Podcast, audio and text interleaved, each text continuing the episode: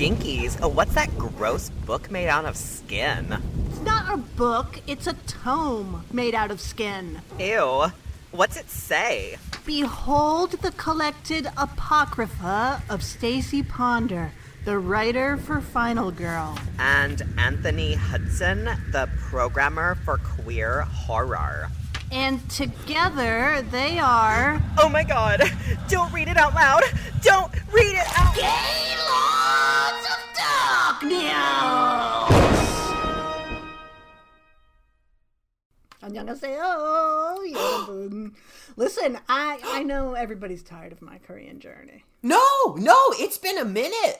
I haven't heard the Korean in a while. Well, I feel like perhaps... maybe now is the time for the journey to end. Because what? You say, oh, well, are you fluent? Of course not. I'm a decade away from being fluent. Can you watch a movie or listen to Mamamoo without subtitles? No, I know some words. I know the way things work, but I don't know everything. I'm not fluent. Then why would it end? Because my last batch of vocab... I finally learned the Korean word for toast. A Ponder staple. Yeah. And so I say, well, what more is there to learn, really? Right? Because now, if you are hungry or you need to get around or, you know, you want to talk to somebody about their interests, now you know the only word you need to know. Yeah, you want to know what it is? Toast.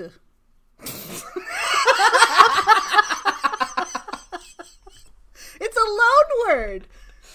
I love loan words. Loan words? Mm-hmm. Like it's on loan from the English language? Mm-hmm.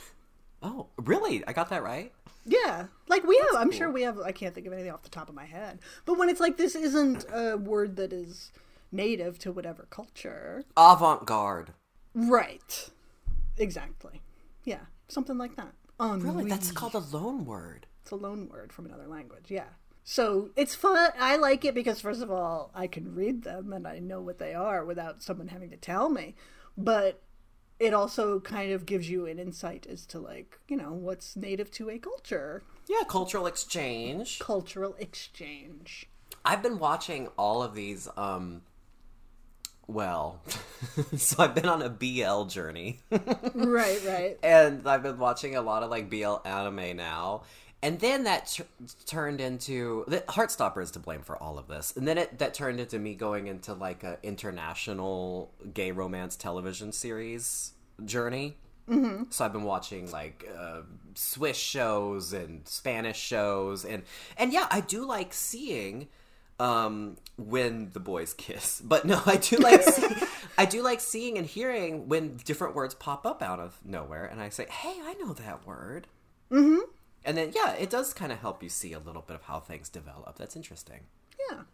So are you just so ready to, you know, when you take your trip, to go into the diner and first thing you proudly assert and proclaim your order?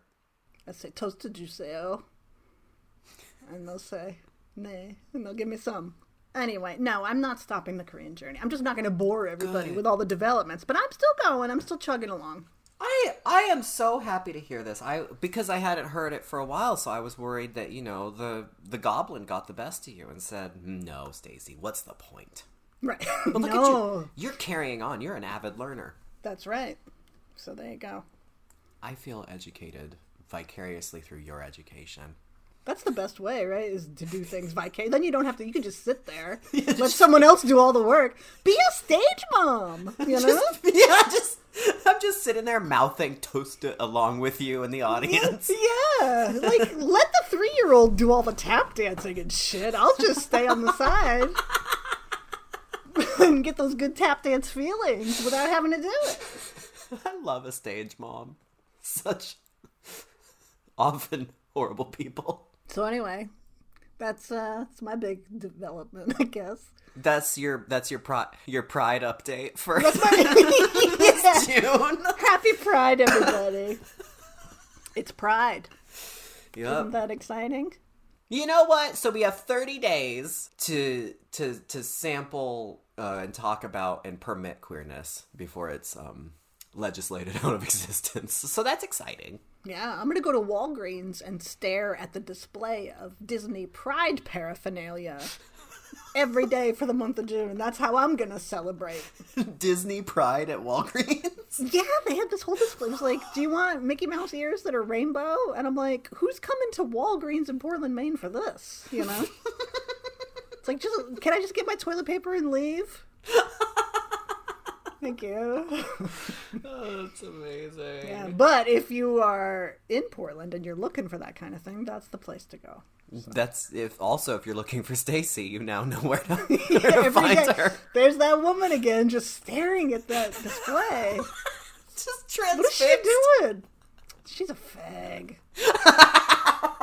She's one of those fags who comes in here and looks at all the rainbows. I'm like, transfixed. Is that Marge the cashier yeah. talking about you? Yeah, oh, there's that fag again. You want your photos developed. You got a Walgreens card. Well, I hope everybody's having a good one. Yeah. And that's, we are, well, I mean, we're taking part in a thing for Pride, kind of. Oh. In that on June 21st, that's right, this Pride Month, June 21st, Arrow Blu-ray is releasing the Blu-ray of The Initiation of Sarah, and we have a special feature on it. That's right. Oh, it's so exciting. I can't believe it. Somebody, like, put our content. Oh, God, I said that word. I almost said bullshit. Content. I prefer bullshit. Yeah. Somebody put our bullshit on a Blu-ray. Yeah, when you put in this Blu-ray and you go to the special features, there will be a video essay by us on the Blu-ray. It's very exciting. I'll say it, I'm proud of it. I am very proud of it. I'm very proud of us. It's fun. It's funny. It's very different for us, and yet it still is very Gay Lords, I think. But what I most love is, like, because we did The Initiation of Sarah as an episode years ago at this point. And, like, I think our opinions have changed a little, and we realized how profoundly gay this thing is, so we kind of get to talk about that a lot, and it's really exciting. Will we have another episode about that movie when the Blu-ray comes out on this year? Are we going to revisit it here on Gay Lords? Yes, we are. Just wait for that, and you can pre-order the Blu-ray at arrowvideo.website now. Angel Fire. It's weird they use Angel Fire, but... All reputable businesses. Yeah. I do all my business through Angel Fire. But that is the future. I mean, it's still within Pride Month, but today we're doing something different.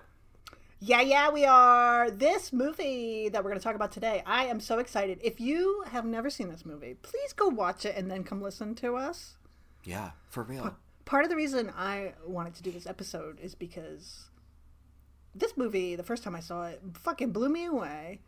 I feel like it's one of the best horror movies of the last, like, at least 10 years. Mm-hmm. I love this movie.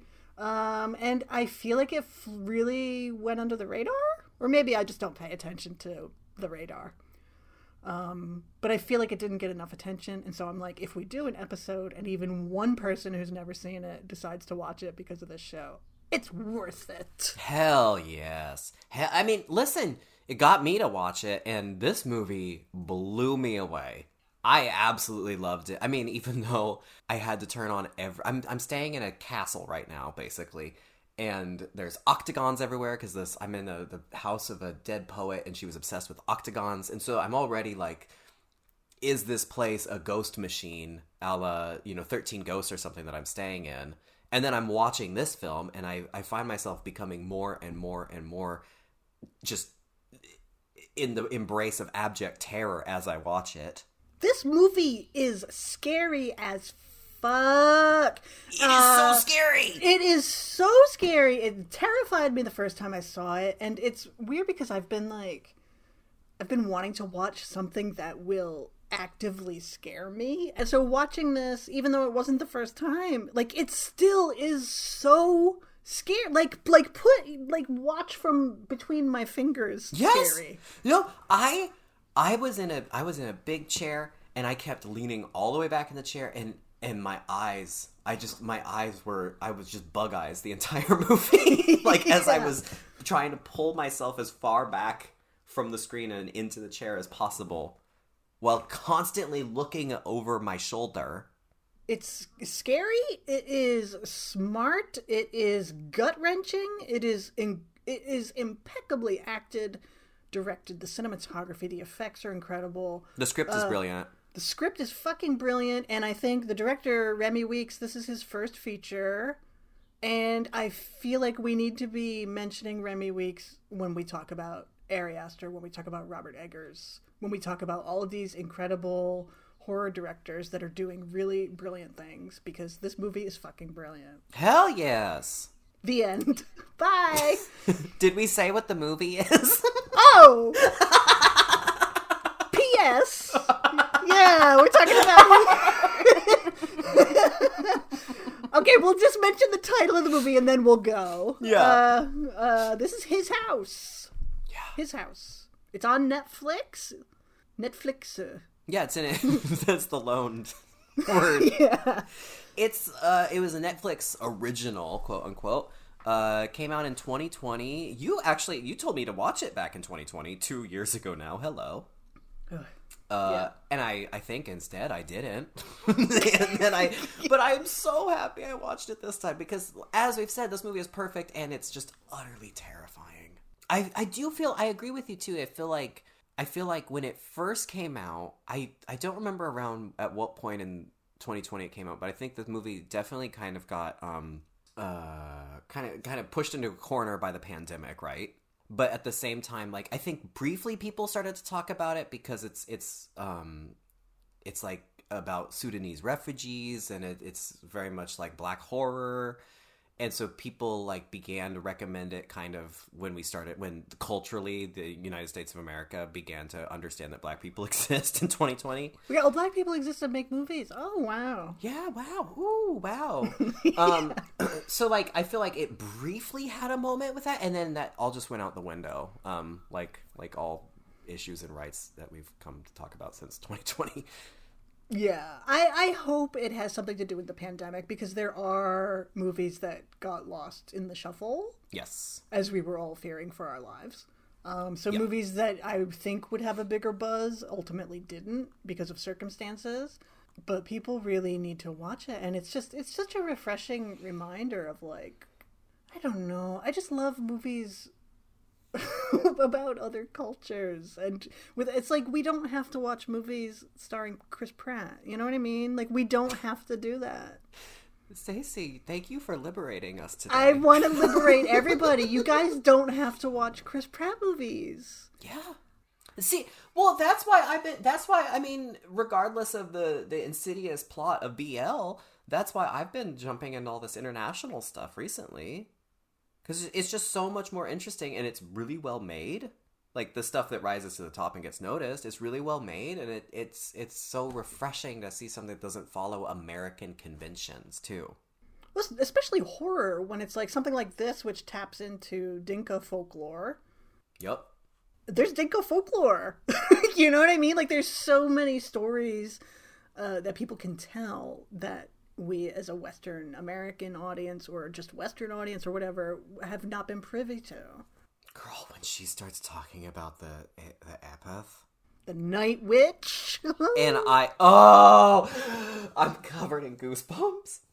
I spent so much of this movie covered in goosebumps and just utterly terrified.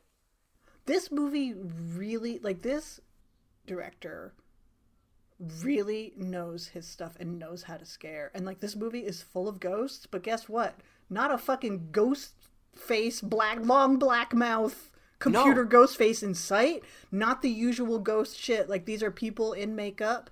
Organic shots are enhanced with some CGI, but it's not a CGI fest. And it's like, oh my god, we have a fucking haunted house movie that is just brilliantly scary.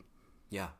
Academic level smart. Mm-hmm. To say something that doesn't sound smart, and thinking about, like, the haunted house aspect, what I love about this too is it's like, yes, it's haunted house, and yes, it's ghosts, but you also get a certain kind of witch. You also get ghosts.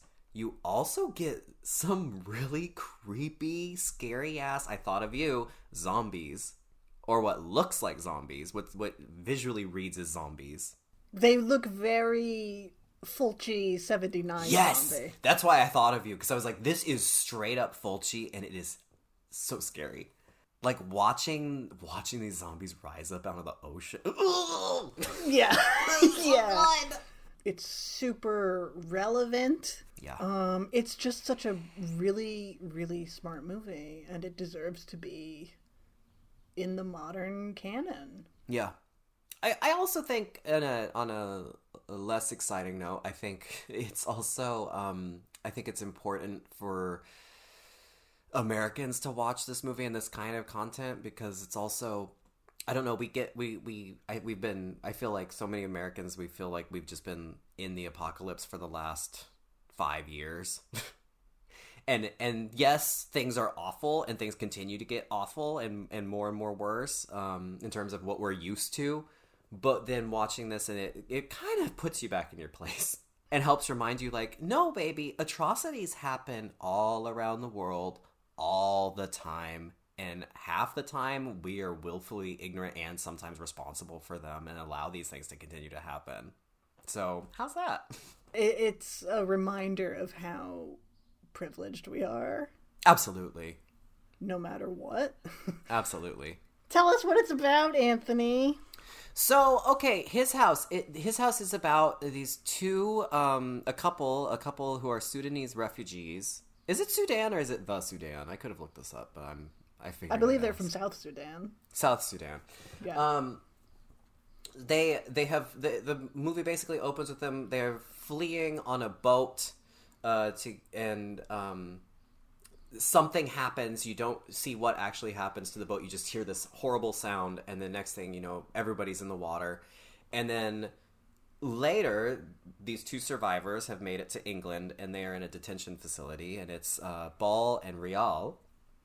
Bol is the husband. Riel is his wife, and they have been placed in a detention center. They are then allowed and granted to be released from detention and placed into, like, public housing. So they're put in just the absolute dregs in this broken down slum apartment. It's super spooky. It's disgusting. Matt Smith, the Doctor Who guy, shows up, and he's like kind of like their caseworker, and he says, you know, oh, don't worry about the smell, and figures out ways to build in, like, microaggressions with them, or just straight up aggressions by saying things like, you know, be one of the good ones, because this movie is also really speaking to the, not just the immigrant experience, but the refugee experience.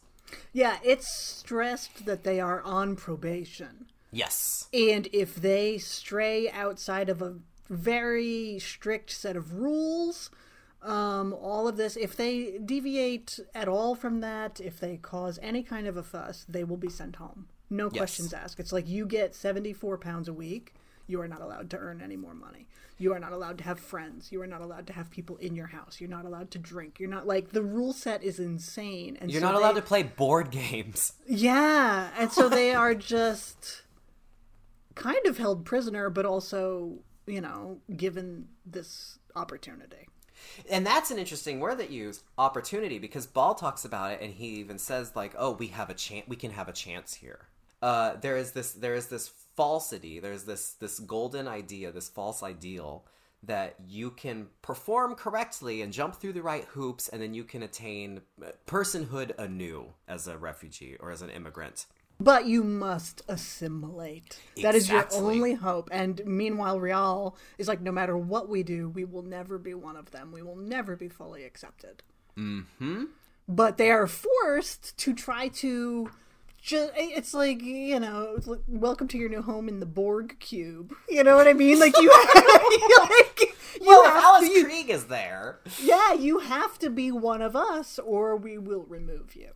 And that's the whole, that it's this impossibility that you must, you're on probation or you'll be sent back, and you must perform by these certain criteria, which are also impossible. You have to lose your culture. You have to become one of us, even though you're not one of us. and then you will have a chance. But while everything is already stacked against you, and these two individuals are carrying all of their past with them, literally. Like, they are carrying, I mean, the few things that they owned that they took with them that remind them of Sudan, as well as all of the memories of their loved ones that they lost, including a daughter that they lost at the, during the when the ship crashed or went underwater, or people fell off the boat, whatever, you know. And it's so interesting to see how this ideal, these two individuals, their disconnect in terms of how they look at assimilation, where Bol is like, he's going to essentially like an H&M IKEA kind of clothing store. And he sees the picture of the white family with the two kids and the dog, and he looks exactly how the man is dressed, and he picks the exact same polo shirt and the exact same pants. He comes home. Riel has cooked traditional food, and she has it placed out on the floor, and he says, well, maybe next time we could eat at the table. And then he hands her forks, and he asks her to eat with the forks. And, I mean, he doesn't even ask her. He just hands them to her, and there's an expectation. She tries the food, and she says, I can only taste the metal. And he says, you'll get used to it. And he just keeps eating the food. Over time, actually pretty early on, things begin to happen in the house. You start hearing whispers and voices saying, come, through these, like, cracks in the walls. And then you start seeing things behind the cracks in the walls. It starts getting really bad, really, really, really bad. Bol kind of starts to have a, not Jack Nicholson in The Shining, but he gets a little involved in this and is trying to figure out what to do. He burns all of their possessions, including the necklace that Riel has that reminds them of her daughter. It was the last thing she had of hers and the only thing.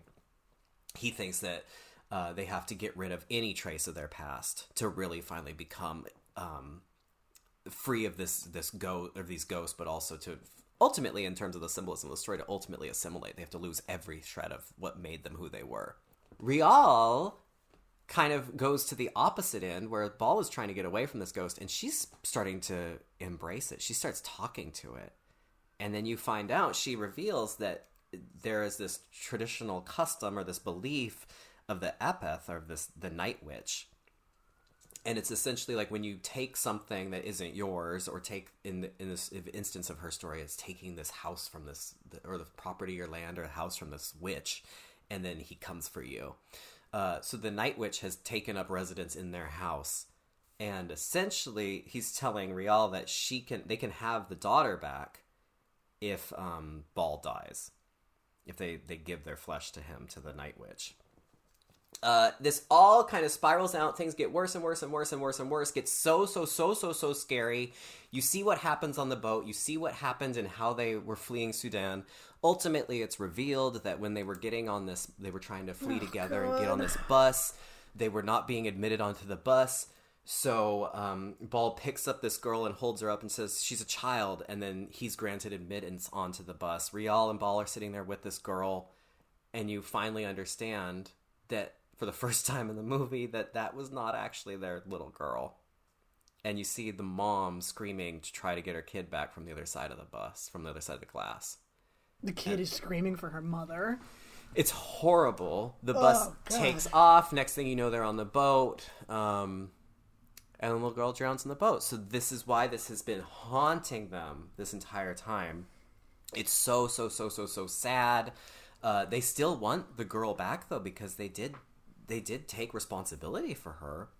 Ultimately, Bol he goes and he basically calls for the night witch, and he starts cutting himself. Then this creepy ass, in like a drag me to hell moment, the floor opens up.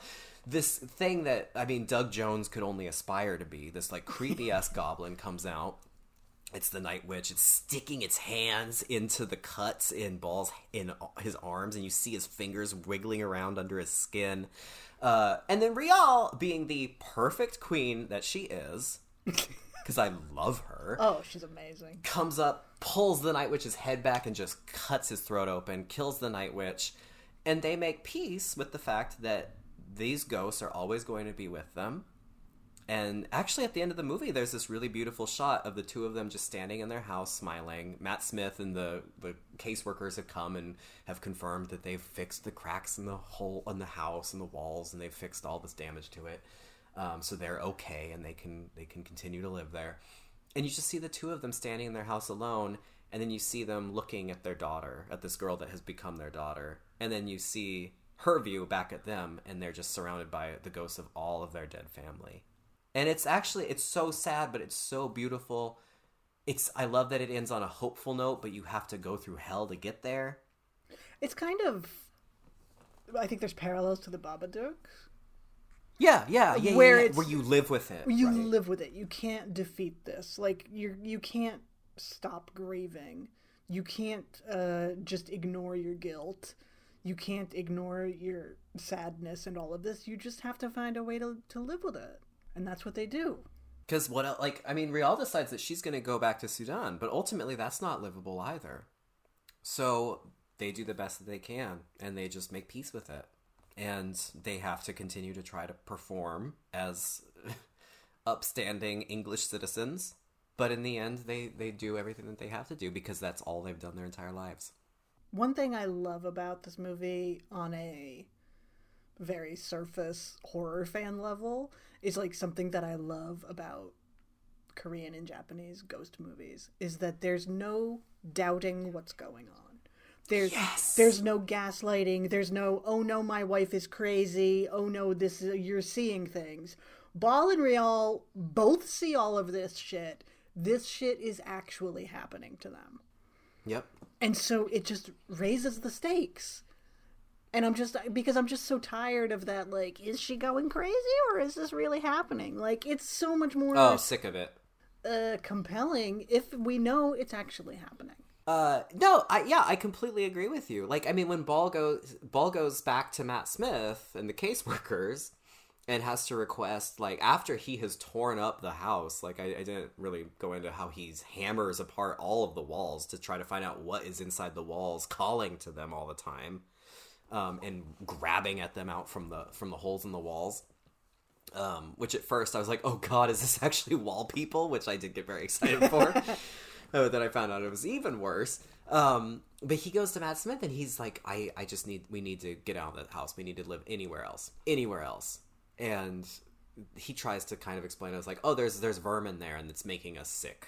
But like, even that, how, like, the fact that they are actively being endangered, but they still have to continue to play into this probation and into whiteness and into assimilation. They still just have to live with this endangerment and make the best that they can out of it. Even though there's literally a demon that's coming to stick his hands inside their skin and take over their bodies. Which I love when the caseworkers come to then examine the house and be like, okay, if you want to move, we have to write a report and do an assessment. And so they come over and Riel is like, oh, there's a witch in the house. Yeah, did he tell you about the witch? Yeah, did he tell you about the witch? We have a witch. We're cursed by this witch. Like, I love that she just says it so plainly. She's so fucking cool. She's amazing. I love her. I don't know. It's also like, I just haven't seen a character like her. Like, I mean, we watch a lot of movies with, like, you know, strong female characters here in stately Gaylord's Manor. But I haven't seen, like, a black African woman portrayed in this way and being, I don't know, just, like, taking complete ownership of her story and bringing in her traditional customs and beliefs into it. Like, I think when she talks about, there's actually continuing on the sort of split trajectory between Bol and Riel in terms of where they're at with assimilation and fitting in and performing.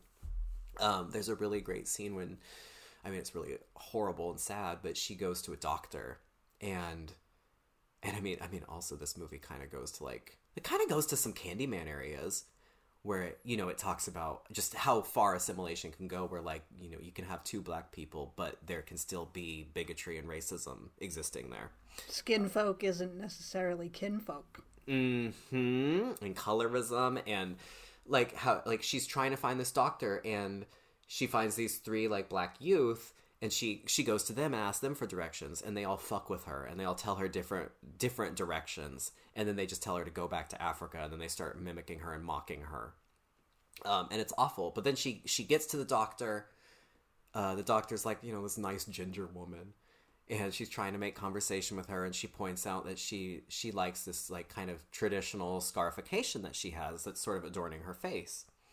And then she points out, oh, well, I also gave myself these scars here. And she's like, I did this after my family was butchered.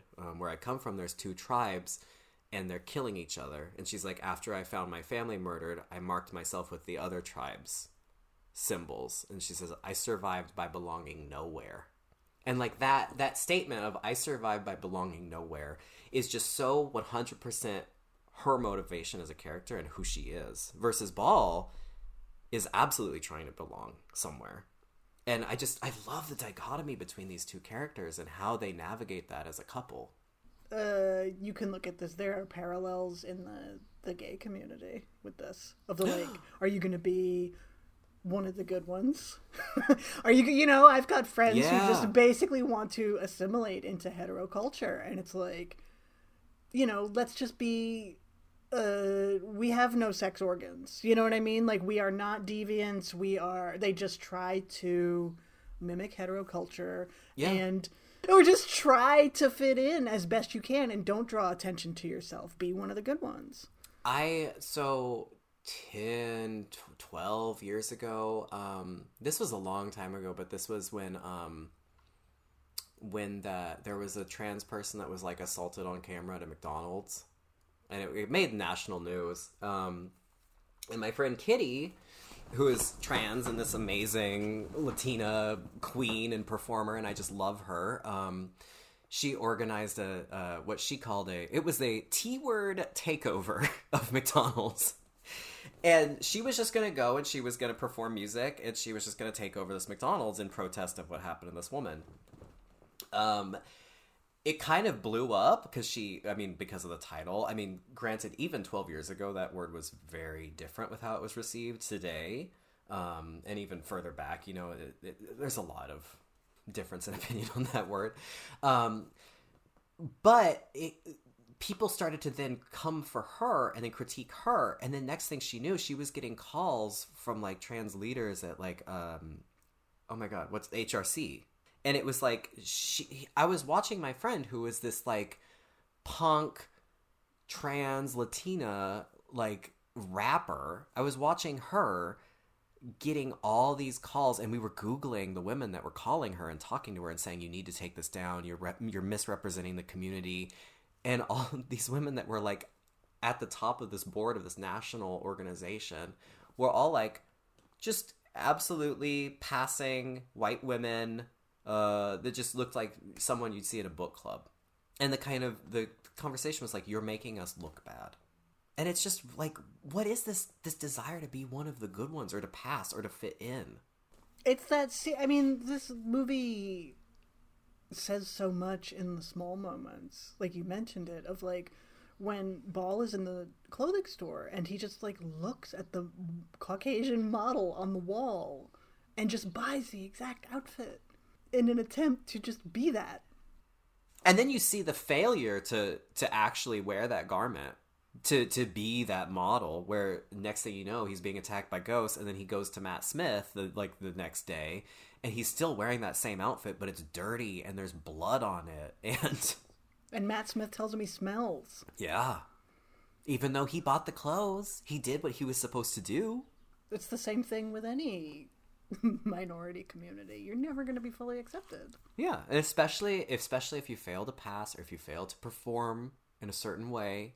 Because the rules are strict, and to exist is to step outside of that rule set that they have put upon you. Yeah.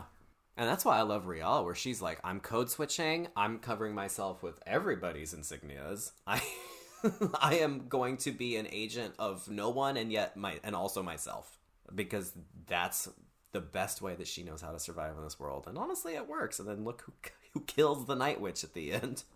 Yeah. Yeah. This movie is absolutely brilliant. Like, just the ways it talks about assimilation, the way it talks about trauma, survivor's guilt. I think Bol is so strongly afflicted with survivor's guilt and race and refugeeism, immigration. Like, it's just, there's so much in this movie. At the same time, you're like, oh, my butthole hurts because I've been clenching so hard because I'm so scared. Yeah. Right. It works as just a simple scare the fuck out of you horror movie. Yeah. but it has so much more. And I think it's really important. Refugees shouldn't have to be humanized, right? And yet, refugees just becomes this all-encompassing word. It's just, I think people look and say they are other, they're the refugees, oh, they're going to come and use our resources. Like, throughout this movie, you have the white caseworkers saying, like, well, their house is bigger than my house. Yeah, what are they complaining about? Yep. Yeah, you want to live somewhere else? Right. And it's just like, oh, they come here looking for handouts and blah, blah. Like, these arguments that we always hear to dehumanize these people. And yeah. I just think a movie like this is very good at, because it is two people, a couple, you know, who are the protagonists of the film. It just shows, like, what people fucking go through. Absolutely.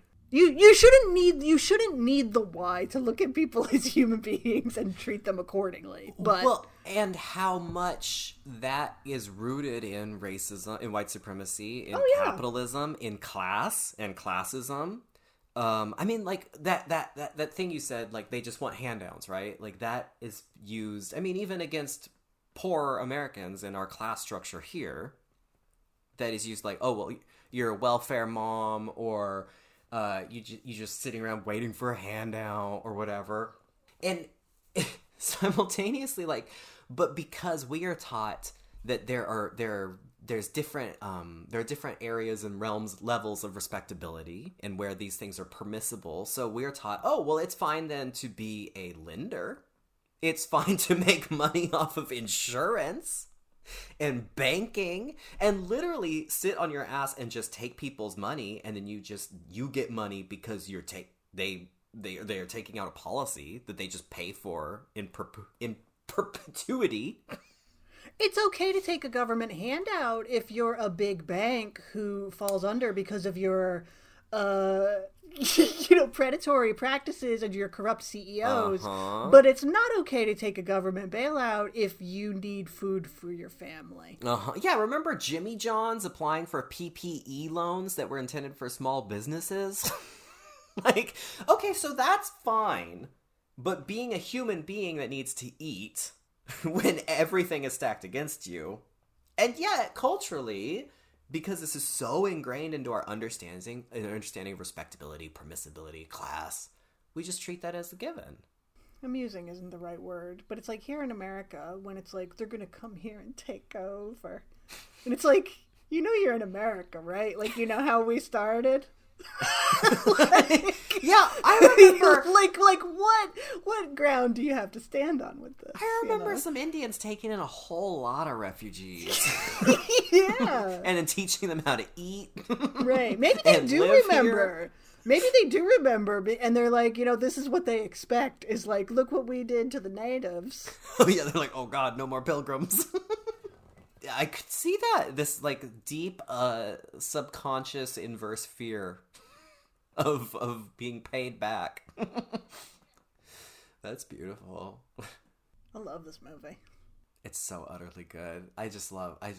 I love Riel at the end, just standing up and proudly looking around and saying, I think I'm going to paint this room red. I was so happy that there was this ending. Because I don't know that I could have taken more trauma. And yet it still gives you everything you need to know to feel like a terrible person as you watch it. It's just so good. It's so scary. Please watch it. I just don't know how to even the jumps. There's jump scares and they actually are scary. This is something I wanted to ask you. How are footsteps the most terrifying thing in the world? Hearing them? Oh my god! Oh, I can't handle it. I cannot handle it. This movie, absolutely, I know I've talked about, like, what scares me 1.5 million times on this show, but this movie, like, give me noises coming from a dark room. Oh. Forget it. Footsteps, when I can't see what's stepping the feet. No, thank you. He wakes up, he hears the footsteps, like, it's, you can't tell if they're coming up the stairs or going down the stairs, and he's looking at the stairs from his viewpoint on the bed. He follows them, turns on a light in a dark room. Yeah, something in the walls. Oh, it's so. Definitely one of the scariest films I've seen since Y2K.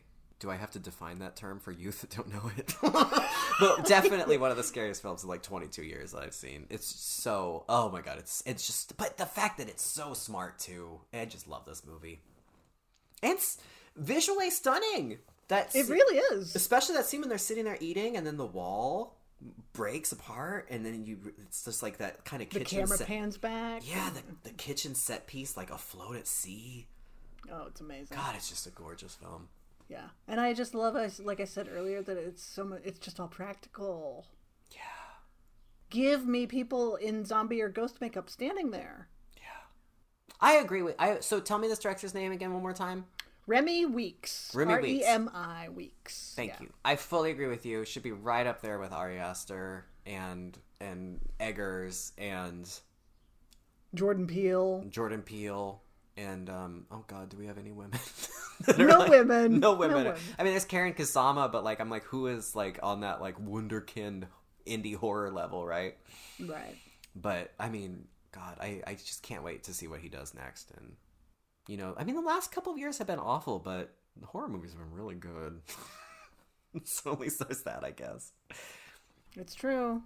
Brilliant. There's a movie, actually, I will recommend now. And I think I can probably talk you into doing an episode on it. I just reviewed it for Rue Morgue. I believe it's coming to Shudder, called Good Madam. And it's all about colonialism in South Africa.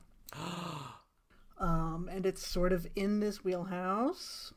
It's much lower budget, very indie, and has some of the hallmarks of that. But it was solid. And I think there's a lot to talk about with that one. So everybody keep your eyes peeled for that. And that's coming on Shudder. I believe it's coming to Shudder. Yeah. Oh, that sounds great. Good Madam. Yeah. Okay. And that one's directed by a woman. It's written and directed by a woman and is all about women and all of this. So. Imagine that. Go figure. Imagine that. Yay. Well, Stacey, with all of that said, are you ready to, you know what? Place your head on the chopping block? Yeah. Keep it simple, stupid. Yeah. Yeah, sure.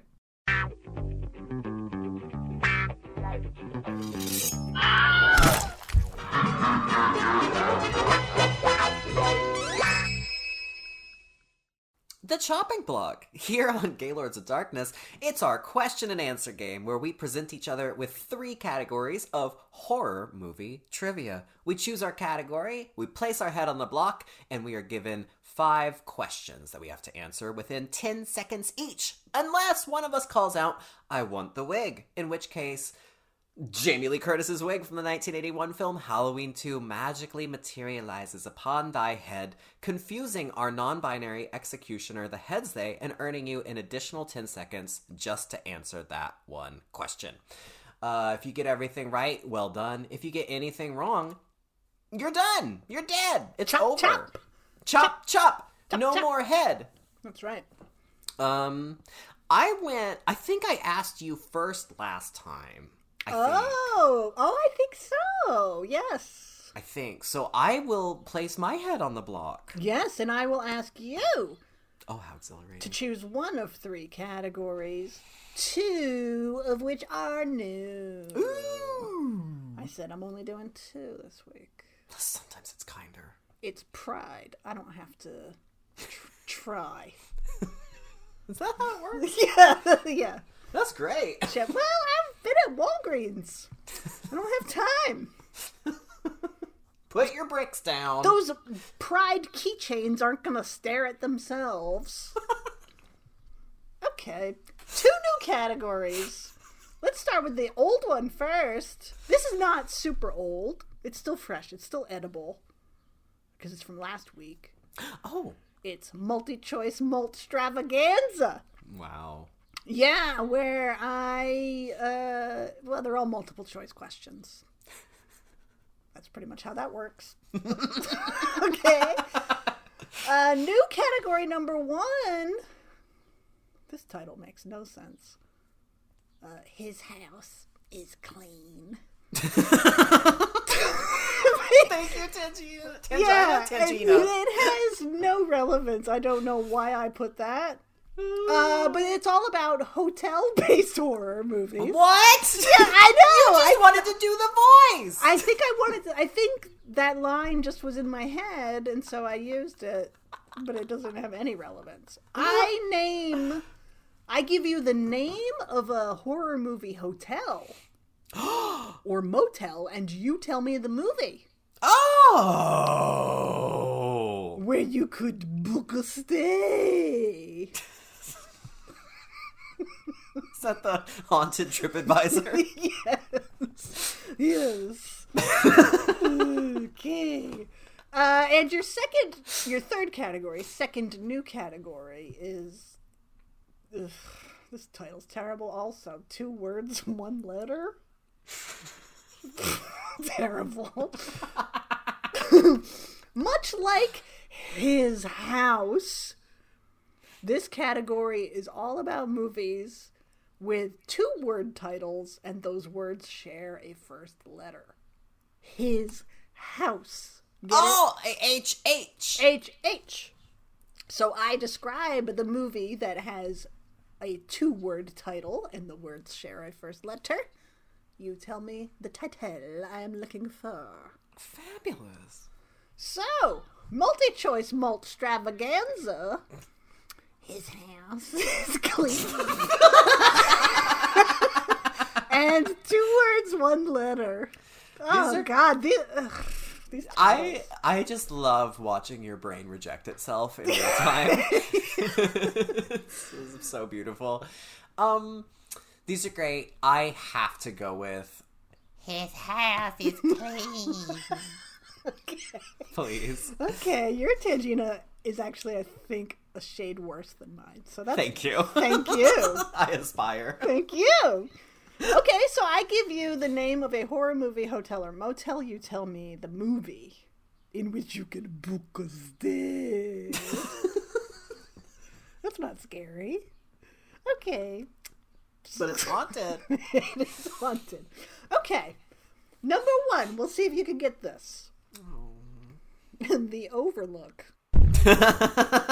You know, this is where I am going to proudly shout, The Shining! Yes! Ding, ding, ding!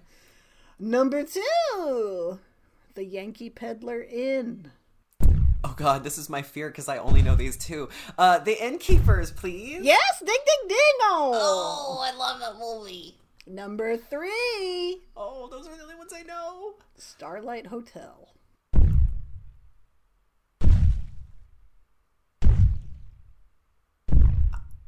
Eaten Alive? No. Yes! Ding, ding, yes! Ding! Oh! Yes. For real? For real! Oh. That was a hotel? That's what they say. A shanty? Number 4! Motel Hello. I'm gonna guess Motel Hell. Yeah! Ding, ding, ding! How'd you guess? I don't know. Just luck of the draw. And numero 50. Or oh. As it's known. Or Kasot. Did you know Korean has 2 separate number systems? It drives me cuckoo. 2? Yeah. Is one writing and the other is talking? No. I mean, they are used for different things, but it'll be like, for minutes, use this one. For hours, use this one. Oh, that's not of God. No, it's not. Okay, number 5. Kahiki Palms. I want the wig. Kahiki Palms. Kahiki Palms. What movies have hotels or motels? Are motels part of this? What movies have hotels? Kahiki Palms. I'm just gonna guess Vacancy. Oh. Film we're looking for is The Devil's Rejects. Oh, I like Rob Zombie too. Yeah, I thought you might get that one, even though it was tough because you like that movie. Damn! Oh, that was a good one though. You got all the way to the end. I did, and you died with a wig on. So, I mean, honestly, you're a winner. I like to think that's a hallmark for success. Mm-hmm. Wow. They died as they lived with a wig on. Put that on my tombstone. Yeah. Well, you did a great job. Those were great questions. Thank you. That was very upsetting. Oh. Okay. Sorry. I don't know why I picked that one. I feel like I only knew the two, but I'm glad I can't believe I knew four at least. Wow. Yeah. Well, Motel Hello. That was a tough one. I don't know how I got eaten a lot. That Motel Hell Hello was the hardest. Yeah. I love that trope anytime a sign is revealed to have more words or letters. Yeah. Bay Cove. Motel Hell. That's so cool. That's when you know you made a mistake booking a stay. I love the TripAdvisor ghoul. TripAdvisor ghoul. It lives with the French goblin. Yep. From a couple episodes ago. The whole island of misfit toys over here. All inside your head. All right, Stacey, place your heads on the table block. And I have one. Could you imagine I just had one category? I have one old category, also from last week, one refreshed category from further in the past, which all new questions, and one brand new category for you. Woo! Chop and block through the ages. It's a 1-to-1-to-1, baby. So your returning old category is Spear wasn't the only stacked cast. This is, of course, from last week, in which I name four supporting actors from a 1998 horror film, and you tell me the movie. I don't tell you the stars. I tell you the supporting actors. Okay. Your refreshed category with all new questions. Actually, this is a part 3 of this category because we've done it twice before. This is Who Asked for This? Part 3, the aughts edition, in which I give you a movie from the 2000s, from either, anywhere between year 2000 and 2009. The naughty aughties. And you just have to name a single actor from one of these movies. Okay. That's it. I give you a title. You tell me one actor. Okay. And then your new category is They, Them, Their House.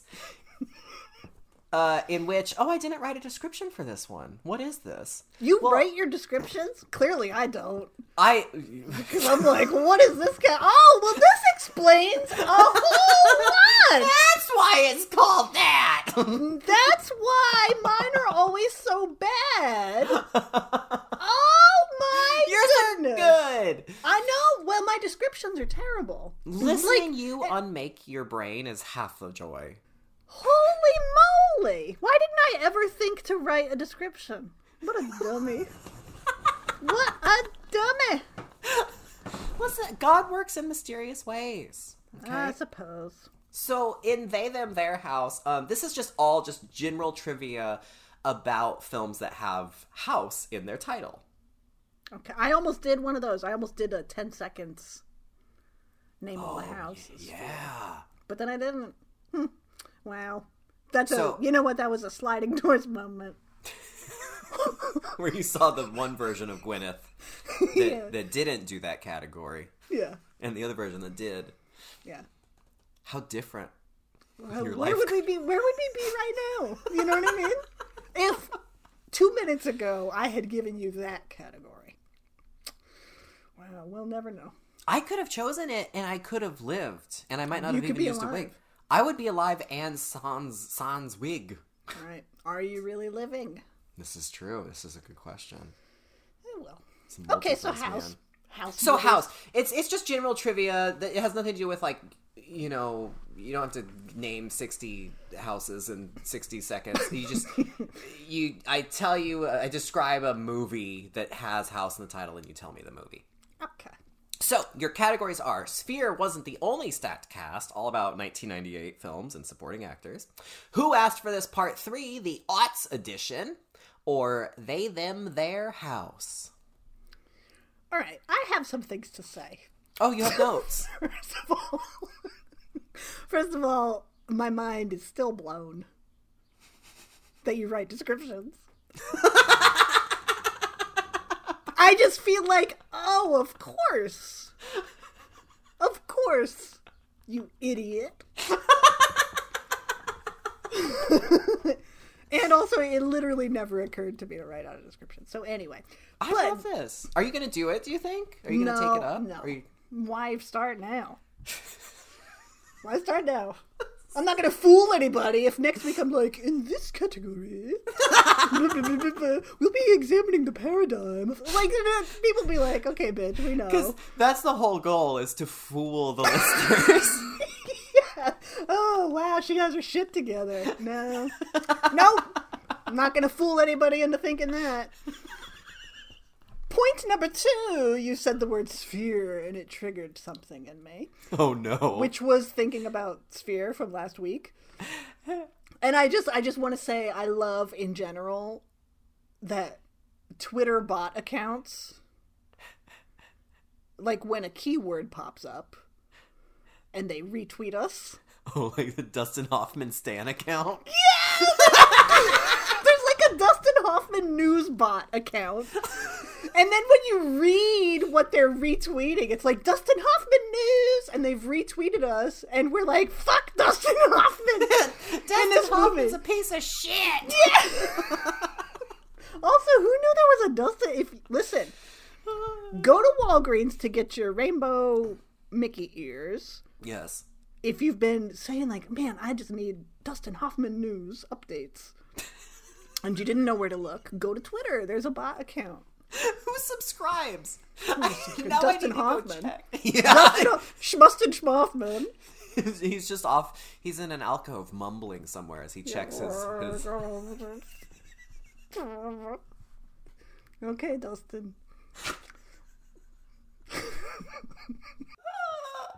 Okay, my choice.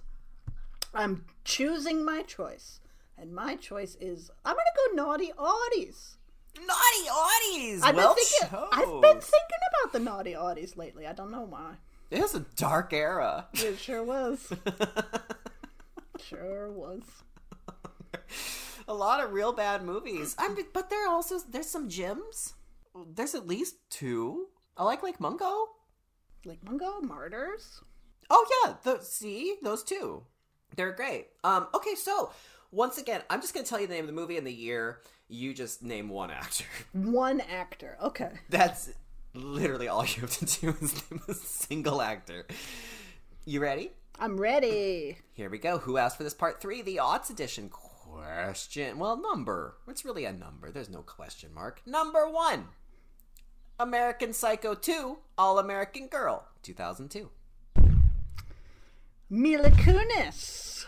Ding, ding, ding, ding, ding! Is William Shatner also in that? Yes, we would have also accepted William Shatner. Okay.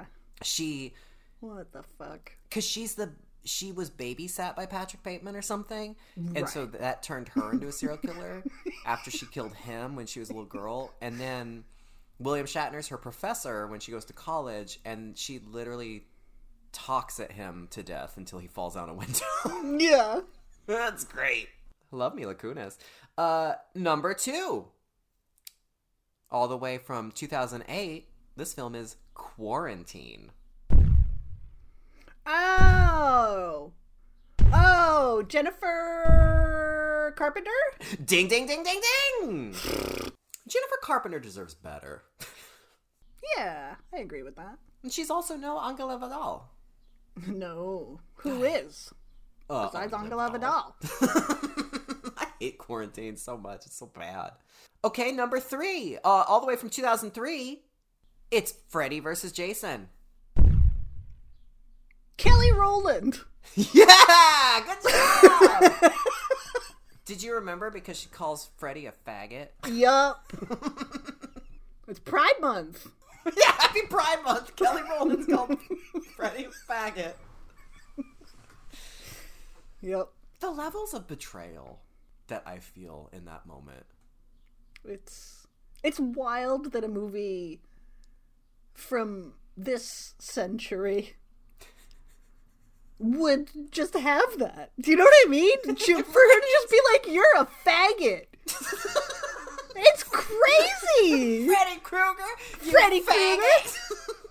I mean, I mean, in Dream Warriors, Kincaid called him a burnt-faced pussy. Freddy's been called all sorts of names. He really has been. You know, you start to wonder if maybe he has a point. He's just killing all these foul-mouthed children. He's interested in maintaining... He's the Phyllis Schlafly of Dream Killers. That belongs on the box, the Blu-ray re-release. Yes. He's the Phyllis Schlafly of Dream Killers. Anthony Hudson, Gay Lords of Dark News. Oh, I finally got my full quote. Yeah. For Freddy versus Jason. What a terrible movie. I had to look back at this cast, and this is wild, because it was Kelly Rowland, Robert Englund. I mean, obviously, of course, Robert Englund. Oh, yeah. I literally, like, that was the one I forgot. Yeah. Monica Keena, love Monica Keena. Oh, yeah. Jason Ritter, absolute dreamboat. And mm-hmm. Catherine Isabel. And I was like, what the fuck? Oh, wow. All these people were in that terrible, terrible movie. Okay, number 4. Another remake. From 2009, this time it's A Night of the Demons. Oh, shit holes. I need the wig. I want the wig also. Night of the Demons. Oh, gosh, I don't know. Oh! White girl. I don't know. I'm like, judges, do we accept white girl?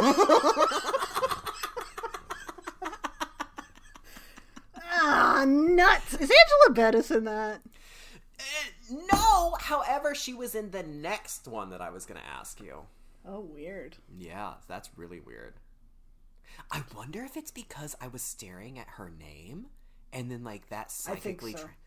You know? I think that's what happened. Like in Starship Troopers, when Neil Patrick Harris has the card drawing machine and Casper and Dean's trying to practice psychokinesis. Or like in Evil Dead when Cheryl's all... Yes! Like, finally, our psychic link is... maturing. And it just was for the wrong question. Yeah. Well, we're getting there. But for The Night of the Demons, 2009, we would have accepted Shannon Elizabeth. Remember her? Sure. We would have also accepted, also from Freddy vs. Jason, Monica Keena. Oh. One, John Connor, Edward Furlong. Oh, boy. Because, I mean, that's where this movie was at, right? It was casting Edward Furlong in 2009. Also would have accepted Linnea Quigley. She has a cameo appearance in it. I've never seen it. Me either? I don't know that that's true. But it doesn't matter, because if I don't remember it, then did I say it? Did it really happen? Whoa, sliding doors. Wow. Well done. You almost made it to the end, and yet you still answered a question from the very end. Right. In the process due to a psychic link, so... Wow. Okay, so basically I won. Basically you won. Yeah. That's good. We're both dead with wigs. We're psychic. We have floating heads, and we wear lace fronts. How can we not be winners? I mean, except for the fact that we didn't win. Wow. Well, that's Pride Month for you. Yep. Gay people are dead again. Happy Pride. Well, you know the deal, right? What if I don't know the deal? What if this is my first time? I am a new listener. Oh, boy. Hello, first timers. And I would like to know information. I want to know more. Well, we have a website, gaylordsofdarkness.com, where you can find links to all of our social media, stuff like our Twitter, our Instagram. Twitter, you can follow us. You can follow the Dustin Hoffman Newsbot. There's old episodes. There's all kinds of stuff on our website. Otherwise, obviously, we're subscribe. Okay. Well, happy Pride. Did you just have a stroke? You know, I think so. Listen. Clearly, I don't write down the outro either. I well, you know, leave us a review if you like. That's something you could do for Pride. If you're a straight person, it would be a great thing to do as an ally, is to leave us a review. Yeah. Right? I mean, what else? Go to Arrow. Oh, yeah. And, you know, their logo is already a rainbow all year round anyway. That's true. So you can pretend it's for Pride and go to Arrow and purchase The Initiation of Sarah Blu-ray on pre-release. Then you could have it when it comes out, and then you have us in your home all the time. On a big television. On a big TV with our beautiful voices and our thoughts and our words and intellect. Our cunning intellect. Oh, yeah. Okay. Otherwise, well, goodbye. Oh.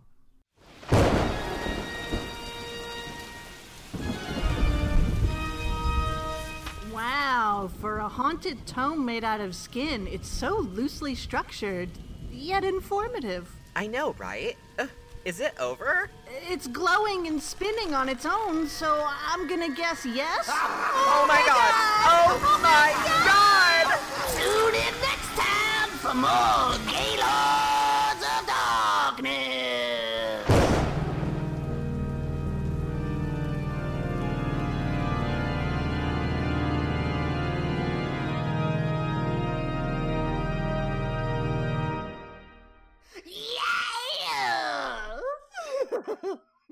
Yeah!